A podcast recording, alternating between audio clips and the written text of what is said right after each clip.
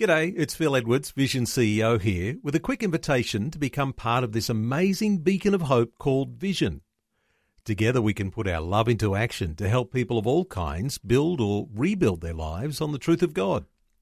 Please consider the part you can play during our upcoming Visionathon appeal, remembering that it's your support that makes Vision possible, including this podcast.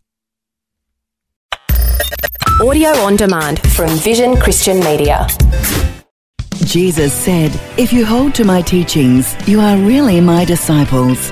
Then you will know the truth, and the truth will set you free. The story of missions throughout church history is largely a disappointing account of stops and starts, with more stops than starts. The church's reluctance to obey the Great Commission can be seen from its inception. Now, the first Christians were Jewish, and Jewish aversion to reach out to the Gentiles was epitomized by Jonah's rebellion against God's commission of him to go and preach to the city of Nineveh. Generally speaking, the Jews saw their task as one of separating as much as possible from the Gentiles rather than being a light to them, drawing them to God. This intensified as the Old Testament age passed into the intertestamental period, and by the time of Jesus, the Jews avoided all possible contact with the Gentiles. Their theology of missions was based on their misconception of how God viewed the world. Their assumption was that because God hated the ways of the heathen, he therefore hated the heathen. Let's never forget that Jesus died for all sinful people, whoever and wherever they are. And where sin abounds, his grace abounds much more.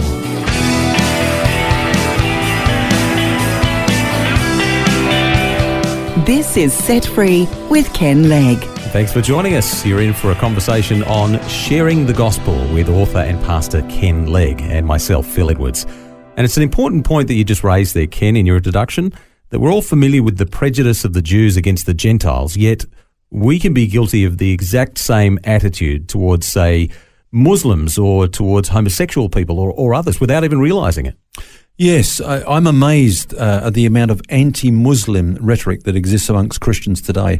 I often receive emails that seem to be more fear based or, can I say, hate based. Uh, it seems that Christians will do anything they can, for example, to keep Muslims from coming to this country. Now, I understand the concerns that are at the basis of those feelings, but what amazes me is that we have been commissioned to go into all the world and preach the gospel to every creature. Mm. Now, there's a large segment of the world that is closed off to Christian missionaries. This is called the, the 1040 window. And about 95% of the unreached world lives in this window. Now, here's an incredible thing. We can't go to them, but God is bringing them to us. Mm. Now, are we so insecure in our faith that Christians will maybe convert to Islam? Do we fear that? Let's, let's see this rather as a, an opportunity to reach out with the gospel to those who have never been exposed to the love of God through Christ. It's a pretty challenging and amazing uh, change of mind, isn't it? You use the analogy of Jonah to illustrate uh, our aversion to taking the gospel to people who might have been enemies of the people of God. Can you enlarge on that one a little? Yeah, everyone knows about Jonah, of course, but just looking at the circumstances behind the scene, if you like, Jonah has been described as the reluctant prophet. He was sent to a city called Nineveh. Now, Nineveh was the capital of Assyria.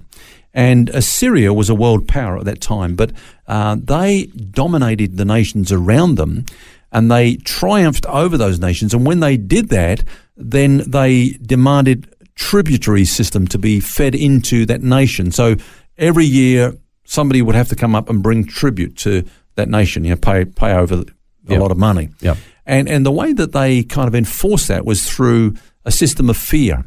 Uh, for example, they, you know, if, if some country didn't pay up on time, they would just swoop down on that country and leave their calling card. Now, their calling card was usually something like a pyramid of decapitated heads. Yes. Uh, so that instilled fear into all the nations, and so they said, "You better pay up on time." So people hated the Assyrians, and of course, Jonah was a very patriotic prophet. So he didn't want Assyria to even exist. So when God sent a message of salvation to the Assyrians through Jonah, you know, said, go and preach to them to repent, he went in the opposite direction. He said, and you no, can understand why. Exactly. You know, it's better that they be wiped out. But I love the story. In fact, I preached on Jonah just recently, and uh, I called it, Phil, um, a beached whale and a bleached prophet. Because you know we know the story that Jonah was thrown overboard and he was swallowed by the big fish. And then it says the Bible says that uh, you know the fish vomited him up on dry ground. Well for him to do that then you'd assume that the, the, the whale would have been beached. And so Jonah being inside the whale for that uh, amount of time he would have been bleached. His skin would have been bleached. I mean, there's it's a great way to get the attention of those Absolutely, to, isn't it? It just goes to show that God can use anybody. He he sent him to, to go and do a thing. And he ended up getting there. And can you imagine what he looked like and smelt like when he yeah. came out of that fish? You know, people wouldn't have wanted to hear what he had to say in the first place, let alone now. the locals were saying, What the? Who the? yeah, that's exactly right. but, you know, so he went there, he delivered his message, which incidentally was not even a call to repent. It was it was delivery of a sentence. In forty days, mm. Nineveh will be overthrown. It's the end, you know. But I guess the people must have thought, well, why would God send a prophet to us if there was no hope? He would just destroy us. No, no, no need to warn us if he's going to do it. So they did repent. But in the meantime, Jonah went outside, and of course it was hot. You know the story. And there was the plant that grew, and he, he rested under the shade of the plant. But then God sent this worm to devour the plant. Mm. He got angry because his plant was eat, eaten up. And so God said to him, Have you got justification for being angry? And he said, Yes, I have. So God said, Well, you know, you're angry about this plant. And yet, my concern is about this city, in which there are about 120,000, by the way, who can't discern their right hand from their left hand, which I, I take to be people under the age of three. Yeah. And so this city is doomed for destruction. But I care about this city. I want this city to be spared. You're angry about the plant. I'm really concerned about the people. And, and then we, we read that the book just closes on that, that note. So people say, well, how did Jonah respond to that? And of course, the answer is it doesn't matter. It's not about Jonah. It's about God's heart. We've seen God's heart for the lost. He cares about people who are rushing headlong into judgment. That's why we are sent with the best news to go into all the world and preach the gospel of salvation. I think we could do well to get that same principle that it's not about us, you know, it's about what God wants to do and and other people, you know, seeing them come into a realization of who God is. Just thinking back to your introduction, Ken, you talked on uh, the Jews. You know, they were really hesitant, uh, one might say appalled at the thought of going to reach out to the Gentiles with the gospel. Yeah, you know, you even see that in the early part of the Acts of the Apostles. For example, um, uh, Peter, you know, needed a vision from heaven to know that it's okay to share the gospel with Cornelius. Mm. And even then, he was called to give an account to the rest of the, you know, what do you think you're doing uh, to the rest of the disciples?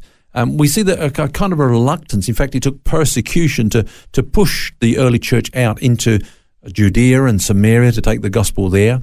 And uh, it wasn't until Paul arrived on the scene that a deliberate policy of missions to the Gentiles was undertaken. So, what about those original disciples of Jesus? Did they ever become missionaries? Do you think? Uh, would Would you like to think that you know all the training that Jesus gave them and the commission that He entrusted them to to go into all the world and preach the gospel actually paid off? Well, tradition tells us that it did. Uh, for example, Bartholomew, according to tradition, uh, went to Armenia, took the gospel there. Thomas went to Parthia, Persia, India. Uh, Matthew took the gospel to Ethiopia. James the Younger uh, took it to Egypt. Jude to Assyria and Persia. And Mark took, took it to Alexandria. So when you look at that, you know, we see that they did move out with the gospel. In fact, let me read to you um, what Justin Martyr wrote. Now, Justin Martyr was a leader in the church around about 150 AD.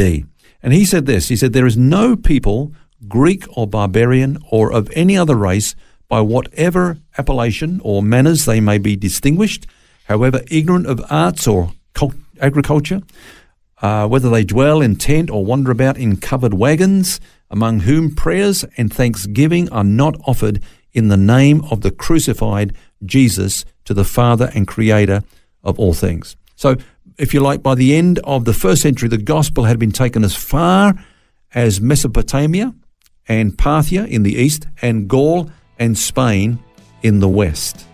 Now, what I see in all this, uh, Phil, is um, a combination of God's sovereignty and human responsibility. God has commissioned us to take the gospel to all the nations. Uh, that's our responsibility. Now, from his point of view, he's going to see to it that the church does do that.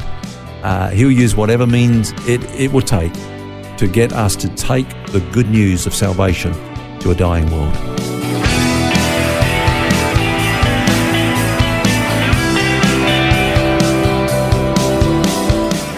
Some practical help on sharing the gospel this week, and we'll continue the conversation tomorrow. Until then, remember you don't have to carry that baggage. God wants you to be set free.